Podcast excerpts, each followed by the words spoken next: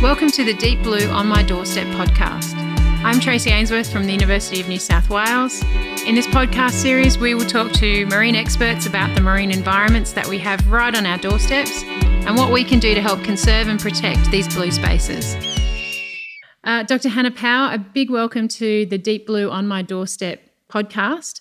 Dr. Power is a senior lecturer and researcher at the University of Newcastle, focusing on waves, coastal systems, and the influence of water movement on marine and coastal environments.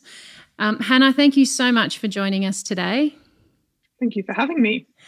Uh, Hannah, you grew up in Sydney, and um, when we were talking before, you mentioned that as a kid you've loved the beaches of the south coast of New South Wales. You learned to scuba dive on the Great Barrier Reef when you were a kid, and that these have been kind of major inspirations for you and um, your career path and your research. And um, it's quite funny how many of Australia's marine scientists have been inspired at a young age by their experiences of blue spaces. Um, is there any one place that really kind of set that spark for you? Yeah, well, I guess there were there are a couple of places. So I was really lucky as a kid that we I had holidays on the south coast of New South Wales. Almost every summer, reliably, we'd spend lots of time at the beach, lots of time in the water, lots of time, you know, snorkeling, uh, surfing, all of those kind of things. Um, and so I've always been around the ocean. I always have felt really comfortable in and around the ocean. You know, swimming and being in the sea is one of those things that I find so enjoyable and so calming and restorative and so so much a part of who I am. Yeah. Um, and then it was also so that's always been a part of my life. But then uh, when I was a sort of young teenager, I was lucky enough to go on a holiday up to the Great Barrier Reef where I learned to scuba dive.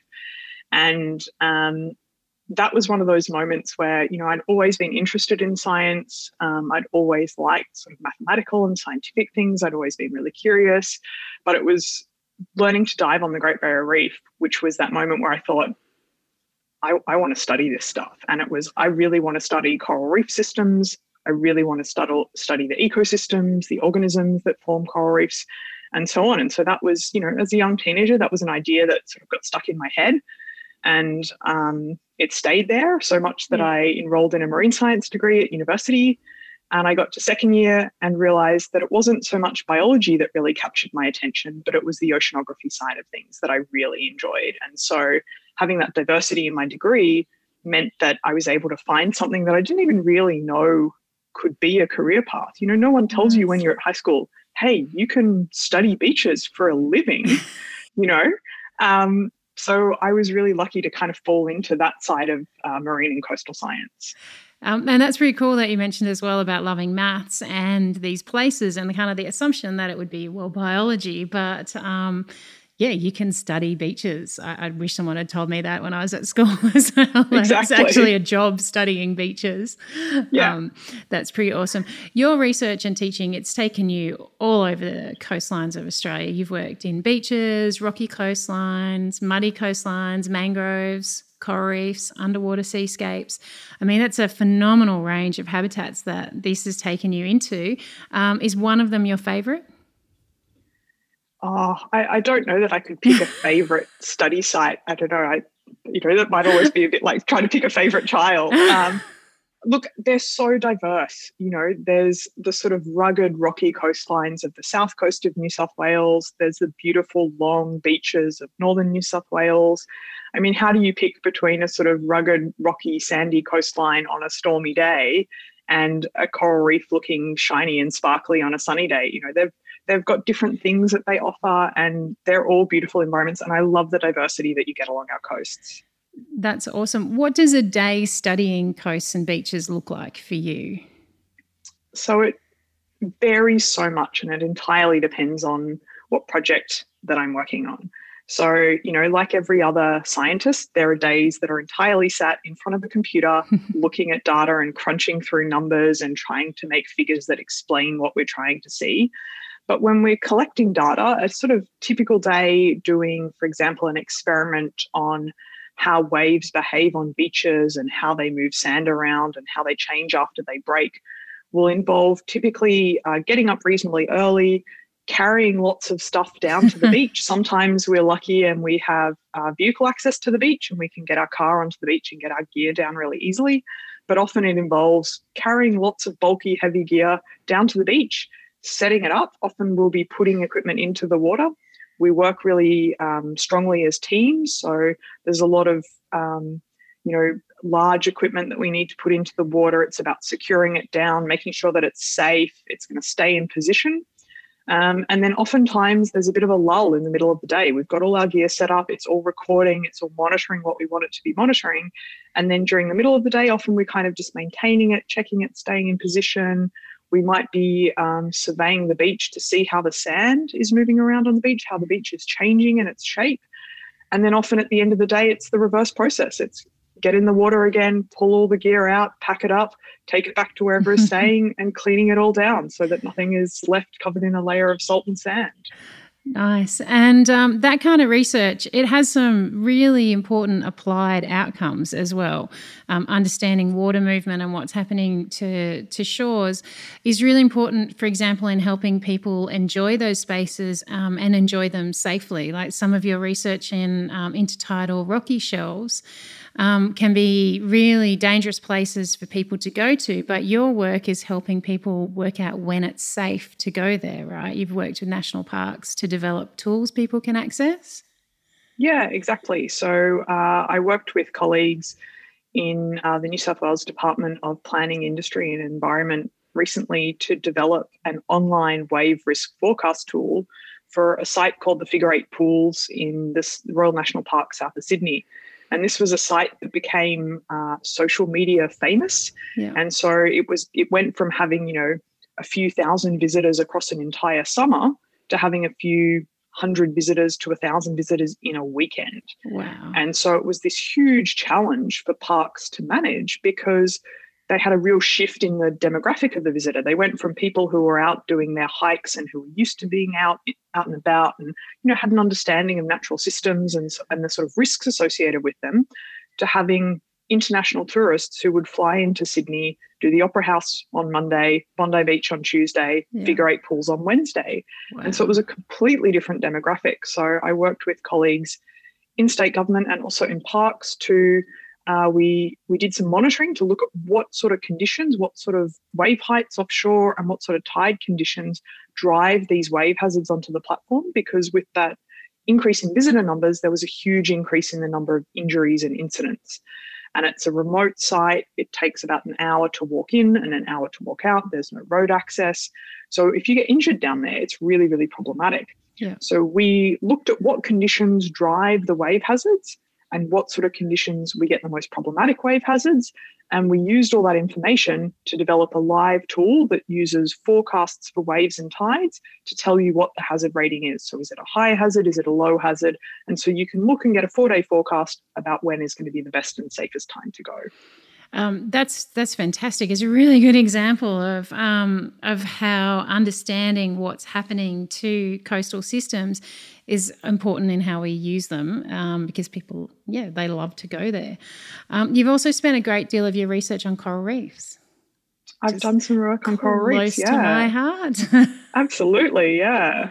It's they're beautiful environments. I can entirely understand why you would want to be a coral reef scientist. yeah, and uh, and you're looking at the benefit of coral reefs in terms of providing coastal protection, right, for islands and atolls and coasts, how they um, interact with wave action. That's been some of the research you've done. Yeah, so we've done some work looking at how waves behave um, after they break on coral reefs and how much having a coral reef in front of an island or a shoreline can uh, protect that shoreline behind it because obviously you know coral reefs are really shallow waves break on them and so that process dissipates lots of the energy in the waves. And so by the time the waves get to the island shoreline that's behind the reef um, they've got lot less, a lot less energy in them. And so the reef is actually providing a protective service to that island. And so one of the uncertainties associated with climate change and sea level rise is how will those protective services change? So, will the coral continue to grow upwards with the sea level rise, and therefore the sort of protective service will be about the same? Will we see degradation to the reef that will result in more wave energy getting across that reef? Um, or will the sea level rise so fast that the coral reef can't keep up with it? And so we will also see more wave energy getting behind those reef systems. So there's still some um, uncertainties around some of that stuff. Yeah. Um, but you know, it, it's something of concern and something that we need to factor into when we're trying to manage our tropical shorelines. Yeah, absolutely. Because um, we know things like bleaching events, which is which is what I study, um, actually can really drive that loss of complexity of corals really quickly because mm-hmm. they die and they start to get eroded and and they break down quite quickly. So um, for some places, that that's really important that interaction between uh, what's happening out at the edges of the reef and then what happens closer into shore. So, as you say, you know, bleaching degrades the coral and often it ends up eroding. So, there are actually, that's another thing that can happen is you may not necessarily actually have a um, net decrease in the level of the reef relative to the water level, but that loss of structural complexity can actually impact the waves because the the roughness, the structure within a coral reef can actually cause more wave energy to be dissipated. So if you lose that structural complexity, you can also lose some of the ability of a reef to dissipate wave energy. How does that affect how we understand the impacts of climate change on on places like coral reefs? Do we have really an answer as to whether um, you know the the balance between sea level and climate change impacts how they're going to affect? Is it is it going to be kind of a uniform, or are all reefs going to be a little bit different in how they respond? Yeah, so as you would be aware, different reefs have different structural complexities. Different reefs sit at different levels relative to the mean sea level. And so all of these things are going to have an impact. It's also um, going to matter whether the reefs are really wide, whether they're really narrow. All of those things are going to be really, are going to result in really individual effects on different reefs and lots and lots of variability in terms of what climate change impacts we see on those reefs in terms of the, the protective services that they provide to anything behind them. Yeah. Um, so, water movement is really important for the biology of corals and the biology of reefs. And that's kind of an area where there's a bit of interest in can we engineer our way out of problems through engineering water movement? And um, and your research would probably be able to talk a lot about the difference between like internal water movement and surface water movement. Um, what what do you think are some of the challenges in in maybe applying engineering approaches to manipulate water movement around reefs? So yeah, there are lots of challenges in terms of manipulating water movement around reefs. Um, one of the challenges is that anytime you work in a marine environment, it's always a really challenging environment. You know, we, you know, you see the impacts of being in the marine environment on structures that we have in the marine environment on boats. You know, it's it's a tough environment out there. The salt is really degrading. Um, you know, you have storms, all of these things. So it's just a, a, really challenging environment to start with. Um, it's also challenging in that, you know, I don't know that we really have a great idea about how all the mass circulation happens, you know, at different levels within, um, you know, within, say, the Great Barrier Reef Marine Park area. You know, there are areas where you've got channels, you know, you've got um, reefs that interrupt water flow. You know, it's, it's hugely complex. And so, um, you know, altering water flow around a couple of reefs to maybe, you know, bring up some cooler water to cool down the reef to try to prevent bleaching events. Well, how is that going to affect the reefs that are downstream from that reef? How are that is that going to affect the ecological systems that are on the uh, seafloor between the coral reefs? You know, all yeah. of those things. There are often all these like flow-on implications that we don't necessarily think about when we think, oh, well, we'll do X to try to save this particular reef but how is that going to affect everything else? You know everything is so interconnected in a system like the reef. Yeah absolutely. Are there systems we can learn from in terms of making decisions or talking about engineered solutions in these kind of environments and marine environments? Are there places it's been particularly successful? Yeah look i, I don't know that there are and I, I probably would want to fact check this but I don't know that there are any really good examples of where we've engineered really significant solutions to try to protect reefs. Yeah. Um, in other re- in other habitats, not just reefs though, where we've manipulated water movement or, or waves or anything. Yeah, look, there are certainly examples where we've uh, created sort of novel ecosystems to try to use natural systems as protective services, so replacing yep. things that have been lost. So, for example, there was a recent article in the news, maybe in the last couple of months, about how in a few places around Boston Harbor in the United States, they've replaced, um, you know, intertidal wetland systems that were lost through the development of the harbour. Yeah. And they've built these, you know, sort of living defences to try to protect the developments that are behind them, um, rather than having sort of hard structures like seawalls and so on. You know, and we know that other ecological systems provide really good protective services. So, for example, um, during the 2004 Boxing Day tsunami, areas where mangroves were still intact along the coastlines had far fewer tsunami impacts than areas where the mangroves had been removed. So we yeah. know that these ecological systems provide protective services, but in a lot of places we've removed them, and that can have detrimental long term effects. Um, knowing all this about coastal erosion, tsunamis, wave action, does this influence where you choose to live or where you would think about living? Yeah, it absolutely does. So, uh, I there are things that I'm conscious of that are risks, like for example, uh, large earthquake generated tsunami or submarine landslide generated tsunami, but they're not such significant risks that they're not things I'm willing to tolerate. So, for example, I live right by the coast in Newcastle, and I'm, I'm comfortable living by the coast in Newcastle because I realize that you know a large tsunami, an earth, large earthquake generated tsunami would be warned about in Australia, and the risk is very very small. Um, but for example, if I were buying property, I wouldn't be comfortable buying property that was built on sand, low lying, immediately behind a beach, because I know that the likelihood of coastal erosion or coastal inundation is significant enough that it's a risk that I'm not willing to tolerate. Yeah, oh, that's super interesting. Nice. And that's where a lot of your research sits, isn't it? Is really understanding how water movement and waves interact with the, the coastline and the structures that are in place. Uh, one of the areas you've done a lot of work is beaches, and that's really topical in Australia at the moment with coastal erosion. Um, have we fallen in love with some of our coasts at, a, at one point in time and not really thought about how they're going to change in the decades to come? Yeah, so a lot of the problems that we have along our coast in Australia are to do with the fact that you know the the, the location of a beach changes through time. You know, in, in calmer periods, waves will deliver more sand to the beach than they take away, and the beach builds outwards towards the ocean. And you get really nice, big, wide beaches. And then in storms, the waves tend to take sand offshore and put it into sandbars and so on offshore. And so the beach translates landward. So there's this constant back and forth. The system is constantly evolving and constantly moving around. But of course, every now and then you get a really, really big storm. And that means that the beach translates further landward than it may have done in the last 10 or 20 or 30 or 50 years. And so a lot in a lot of places around Australia, what we've essentially done is built on what would be considered the active beach zone yeah. over a very long time scale.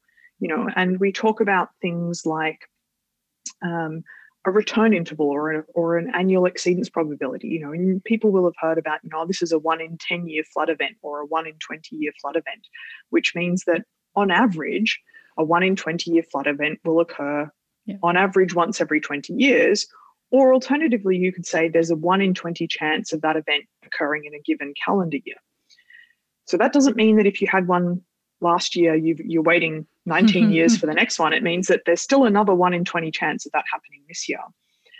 Now, because we, you know, um, haven't been building structures along the Australian coastline for all that long, you know, we've got sort of 200 years of building very fixed structures on the Australian coastline, 250 say. Um, we don't have a very long record of how much our coastal zone has fluctuated. And so, what we've done is we've built properties and we've built fixed infrastructure that has a relatively long lifespan, so maybe 50, 70 years, on areas of our coastline that would be within the active beach zone on maybe a 1 in 20 or 1 in 40 year timescale. And that combined with sea level rise, we're starting to see the effects of that where we're having erosion into areas where we've put permanent infrastructure, and that's causing a lot of problems at the moment.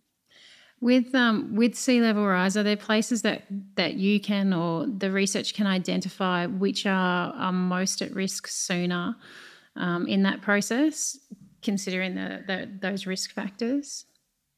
Yeah, so we can, and there are certain areas where we see that um, the shoreline is likely to translate further landwards than in other areas, and that depends on a depends on a whole bunch of different um, characteristics of that part of the coastline. So it might be, um, you know, how big are the dunes, how high are the dunes, how much sand is in the dunes, because we can think of the dunes a little bit like a savings account. You know, when times get tough, you dip into your savings account. Yeah. And when times get tough on the beach, the waves dip into the dune and pull sand out of the dune system. And then during calmer periods, those dunes build back up again. Yeah. So if you've got a really big dune system with lots and lots of sand in it, there's more of a buffer there to protect any environments behind it. So areas with smaller dunes um, tend to be uh, more prone to uh, a loss of or the shoreline translating further landwards. But then there are all sorts of other factors. So, for example, whether or not you've got uh, rocky reefs offshore, all of those kind of things play a role. So, again, it's very, very site specific. But for example, in New South Wales, um, you know, we see that coastal erosion is is one of these things that ends up in the news a lot. It ends up on the front pages of newspapers. It's on the radio, on TV, and so on. But if we compare our exposure, so how many properties we might think are potentially at risk and how much infrastructure is at risk, say out to 2050 or 2100 on our open coast, it's actually about one tenth of what is exposed around our estuaries yeah. due to sea level rise. And so it's actually our estuaries that are our really high risk areas. So, you know, we've got about 10 times as many properties at risk of being inundated around estuaries at high tide and storm tide levels than we have houses on the open coast being affected by coastal erosion. Nice. That's really interesting because, uh, and what you were saying as well about the benefit that those, you know, estuary environments have with the natural infrastructure of mangroves and things like that.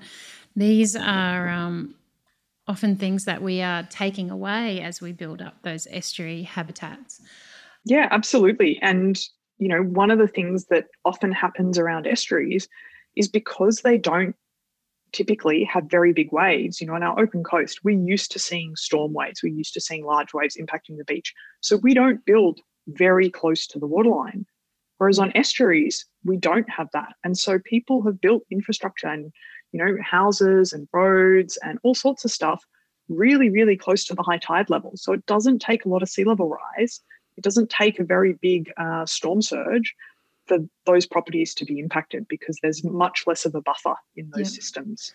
Um, often, when we talk about modeling things into the future and understanding what's coming, there's an assumption that that science and engineering can fix it.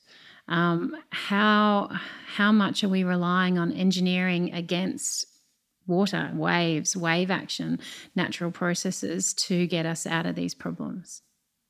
Uh, to some extent, we are. And I think to some extent, we're going to have to have some conversations around relocating some things because we can't keep everything where it is. It's just, there's so much infrastructure ultimately that will be at risk.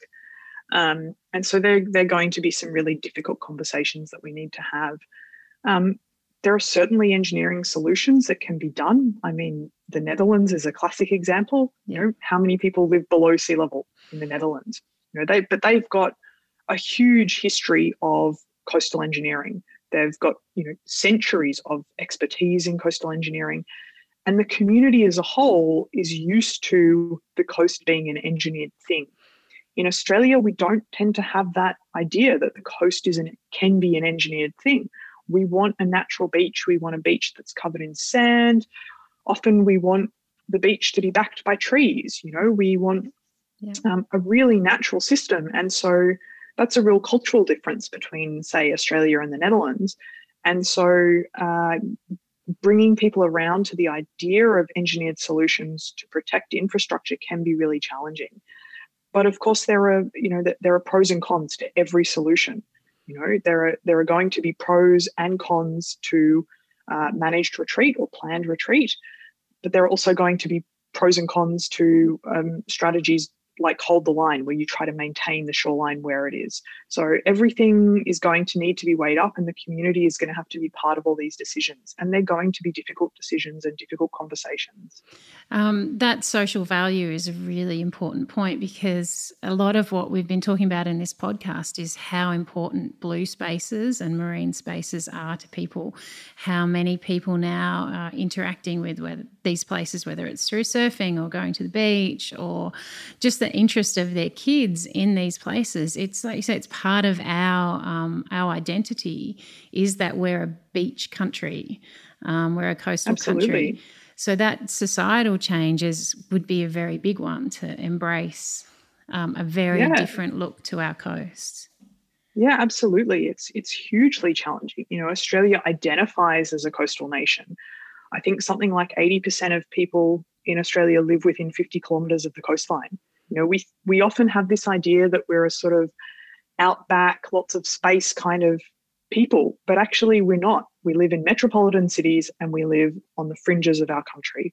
And you know, the idea of a summer beach holiday is such a, a seriously um, it's a concept that is so well embedded in our national identity. And you know, I think the summer that we've just had 2019-20 with the bushfires where you know in victoria and new south wales so many people's summer holidays were so heavily impacted by the bushfire season you know people were evacuated from their holidays yeah. i was evacuated um, you know it's it's a real shift and that you know was a it was a real um, i think it was a real wake up call for a lot of people that maybe things are not actually going to be how they've been before and that we've taken we've taken this for granted somewhat. Yeah, and that's an, an interesting, uh, interesting kind of juxtaposition in time as well. Um, if we're already seeing coastal erosion impacting our our fringe living on the the water's edge, and societies change slowly. Um, what what's coming in the next few decades? How much time do we have to make that choice in different places as to whether we become more engineered or whether we retreat? Do we have a lot of time to make that decision? Well, I think as the, the events of uh, the last few weeks have shown us, in some places the decision needs to be made now. Um. We've just had a big East Coast low. Uh, there's another uh, East Coast low forecast for this coming week at the time of recording. Mm-hmm. And that has the potential to have some serious impacts for some uh, mm-hmm. some infrastructure along our coastline. So in some places, the decision is is exceptionally urgent. Uh, in other places, there is more time. Um, but as with anything, the sooner you plan and the better you get, the sooner you get strategies in place, the better you're going to be in the long run. Yeah. Some of your researchers looked at sea levels of the past and what our coastlines have looked like over really long time spans. Does that help you and the people who do the kind of research that you do to inform those decisions about how do you prepare for the future if we know what um, how different our coastlines have been when sea levels have been really different? Yeah, look, it absolutely can. You know, we've we've seen sea level rise in the past. You know, 18,000 years ago, sea level was 120 meters lower than it is today. Off the coast of New South Wales, the shoreline, you know, if you're standing on a beach today, 18,000 years ago, the shoreline would have been between 20 and 50 kilometers further east of you. You know, so we've seen this nation has seen sea level rise. The Indigenous people witnessed it, and they have oral histories describing the sea level rise. Um, and so that can inform what we're seeing. But the difference of what's happening today is that sea level is rising so much more rapidly than it has in the past. And so it's it's a very different situation in that space. I think that's a really nice point because when we hear about sea level rise, it, it sounds like small. Like it doesn't sound like that much, you know, in how it's measured but in the impact it has to things like waves and water movements, that's that's fast and a lot. Yeah, and it's huge. And I think the thing that we often don't necessarily get across particularly well or people struggle to understand is that one meter of sea level rise doesn't mean the shoreline translates one meter landwards. You know, in a lot of areas, our coastal regions are very, very flat. So one meter of sea level rise might actually mean the shoreline translates 100 meters landward or 150 meters or even 200 meters landwards. So mm. it's not it's not a direct correlation between the amount of sea level rise and the amount of shoreline movement. And that's very challenging to get across sometimes. Yeah, particularly when, like you say, we're, we're coastal dwellers, we live at the fringe, and, and that's a long movement inland. It's huge, absolutely. Yeah. Yeah. Um, Hannah, the other area of research that um, you have done a lot of work in is tsunamis and um, and how we can predict and prepare for changes in our underwater seascape that happen quite dramatically, and what are the consequences to um, to our coastlines. Uh, can you tell us a bit more about um, tsunami risk for Australia and how how can we prepare? Yeah, absolutely. So Australia is relatively lucky. We have a relatively low tsunami risk compared to other countries around the world. Um, globally, about three quarters of the tsunami that we see are generated by underwater earthquakes, where the crust of the earth shifts, it shifts the water above it, and then a wave radiates outwards from there. So Australia sits in the middle of a tectonic plate. And so those tectonic plate boundaries, where those tsunami generating earthquakes occur are relatively far away from our coast. So, for example, um, the nearest places to us on the east coast are the plate boundaries to the north and south of New Zealand. On the northwest coast, we're exposed to the plate boundaries that run along the Indonesian archipelago. Um, so, that's one of the risks, and that is a risk. Um, we did see, we saw some impacts from the 2004 Boxing Day tsunami here in Australia. So that was generated um, on that plate tectonic boundary that runs along Indonesia. We saw some relatively minor impacts from the 2011 Tohoku tsunami that had a huge impact on Japan. Um, and uh, back in 1960, there was a huge earthquake off the coast of Chile and that was recorded at the tide gauge in Sydney Harbour as having waves of over 80 centimetres within Sydney Harbour. So that's a really sizable wave to have made it all the way across the Pacific Ocean. Um, so earthquake generated tsunamis, as I said, represent about three quarters of the tsunami that we see around the world. More locally, however, there's a risk to Australia from uh, tsunami generated by underwater landslides. And we're talking about really, really big landslides. So they might be sort of uh, blocks of sediment that might be, say, five by five kilometers in dimension and, say, 200 meters thick, this sediment is being shed off our continental slope in depths between 500 and uh, 1200 meters, say, and this material is moving down slope.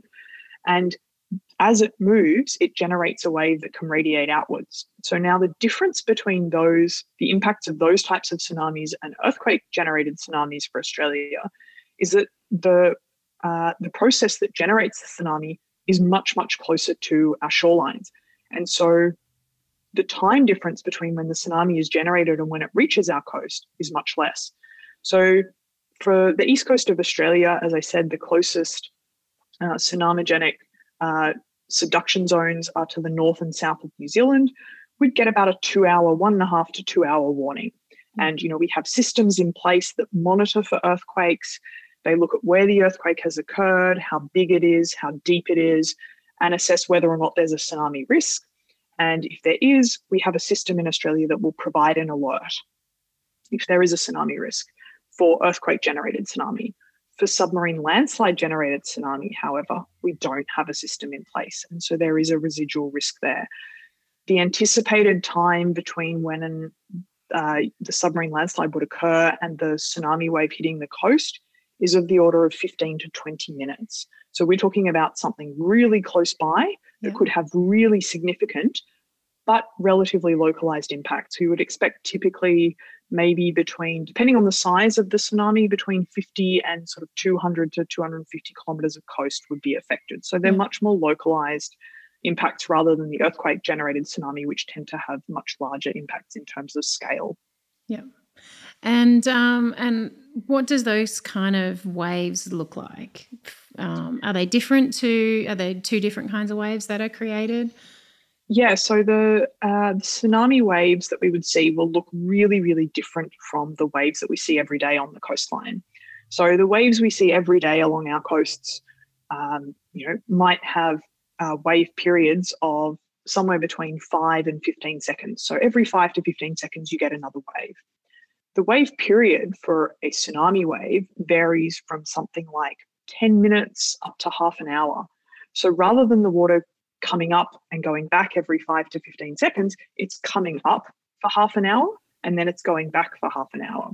Now, depending on the way the tsunami is generated, sometimes you see the water draw down. So you would see the shoreline recede. It would look like the tide was going out really, really rapidly. If you see that, that's a really bad sign. Go to high ground. Um, sometimes that won't happen though, and the tsunami, the crest of the wave will come in first. So, you know, in terms of um, tsunami safety, mm-hmm. heed any warnings that you were given. if you get an alert to your phone from your state emergency service that says there's a tsunami alert out, you need to go to high ground. Go to high ground. Don't go down to the beach to watch. um, and then what we think is a likely trigger for the submarine landslide tsunami, so the ones that we where we won't get a warning necessarily, we think the most likely trigger for those is a localized earthquake. So if you're at the beach and you feel a really big earthquake, again, go to high ground. That's the best advice we can give for those. Yeah. And again, this is really applied use of your research is uh, understanding how the water responds and developing systems that can help protect people and warn people and um, educate them about what um, what these wave movements um, do along our coastline, whether they're big waves or, or small waves. Yeah, absolutely. And this is one of the things that I find so rewarding about my job is that I can try and solve these really interesting science problems, but actually do something that where I can really immediately see this is going to have an impact on people's lives. It's going to have an impact on whether or not we keep people safe.